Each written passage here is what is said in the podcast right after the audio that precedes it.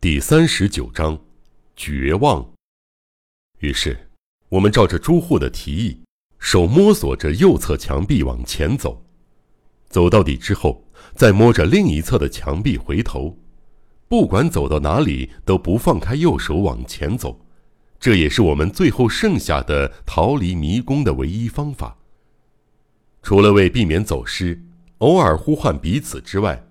我们就这样默默地沿着没有尽头的黑暗前进，我们又累又饿，饿得心慌意乱，而这又是一场不知道尽头的旅程。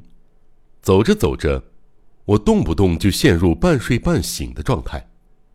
春天的原野上，百花盛开，把原野装扮得犹如花团锦簇的花篮，空中漂浮着白云。云雀的啼叫十分响亮，此起彼伏。地平线的那一端，突然浮现了一个鲜明的身影，正摘着花朵。那是已故的初代小姐，是连体人之一的阿秀。阿秀旁边不再粘着那个讨厌的阿吉，而是个正常、美丽的姑娘。对于就快死亡的人来说，幻觉算得上是一种保险阀吧。由于幻觉，痛苦被阻断了，我的神经才能够撑着不死。被人夺去生命的绝望被缓和了，但是，这种幻想的画面一再出现，意味着我距离死亡仅剩一线之隔。不知道我走了多久，走了多远，由于手不能停止摸索。右手的指尖几乎快被墙壁磨破了，我的脚机械的往前跨，感觉自己一点力气都没下，自动往前走。我甚至怀疑，如果我想停下双脚，它真的会听我的指挥停下来吗？我们恐怕走了整整一天吧，或许连续走了两三天也说不定。每当绊到什么跌倒，我就会直接趴下来睡着。却又被朱户叫起来，持续苦行。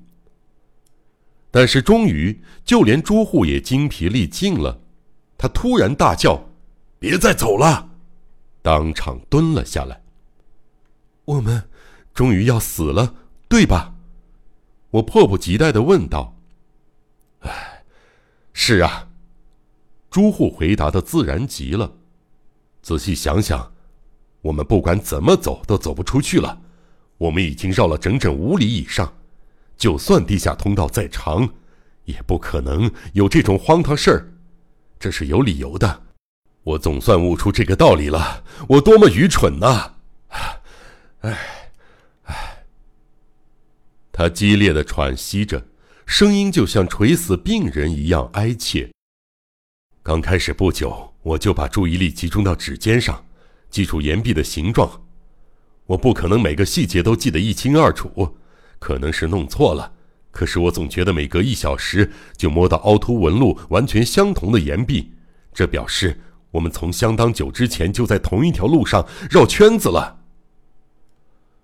我觉得一切都无所谓了，虽然听见朱户的话，却没有深入思考其中的意思，但是。朱户却仿佛留下遗言似的反复强调：“竟然没想到，这可能会是个没有尽头的复杂迷宫，里面的小路全都是环状的。我真是太愚蠢了。这就等于迷宫中有独立的小岛，如果用绳圈表示，就是巨大的凹凸不平的圈子里还套着小圈子。那么，如果我们从这个小圈子上的墙壁出发，尽管墙壁是凹凸不平的。”但还是走不到头，我们只是在离岛外侧绕个不停罢了。那么，只要放开右边的墙壁，用左手触摸左边的墙壁，顺着左边走就好了。可是，独立的小岛不一定只有一个。如果我们摸到的是另一个离岛的墙壁，那么我们还是只能永无止境的绕个不停。当时发生的事情用文字记载下来，似乎非常有条理。但朱户当时是一边想一边像梦呓似的说着，我不明就里，听得如坠五里迷雾。现在想想，那情形真是滑稽。